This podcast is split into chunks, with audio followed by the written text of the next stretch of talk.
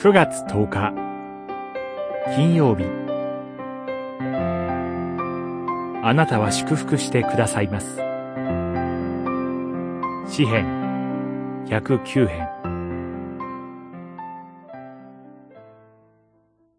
彼らは呪いますがあなたは祝福してくださいます。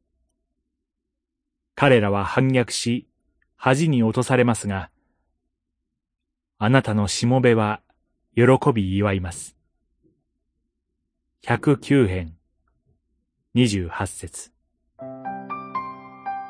主イエスは敵を愛し、迫害する者のために祈りなさいと命じておられます。マタイによる福音書5章44節使徒パウロもあなた方を迫害する者のために祈りなさい。祝福を祈るのであって、呪ってはなりません、と教えます。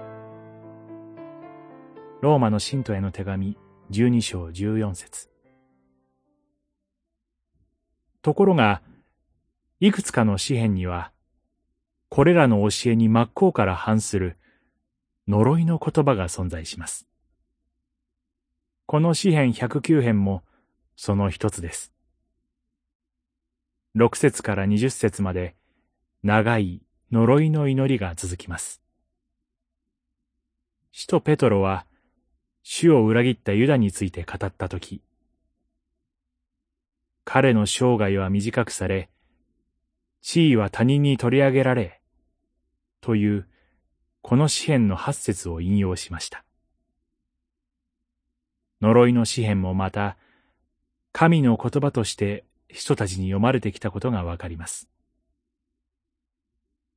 正しい裁きは、神のものにこそあります。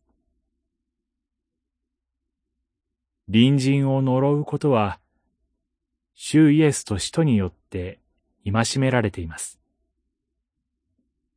確かにこの詩を歌った人は、復讐を神に委ねています。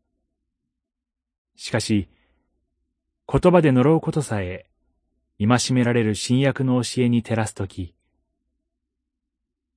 私たちの神への信頼は、さらに深められる必要があります。私たちは、私たちを呪う者に対しても、祝福を祈りましょう。主イエスのように。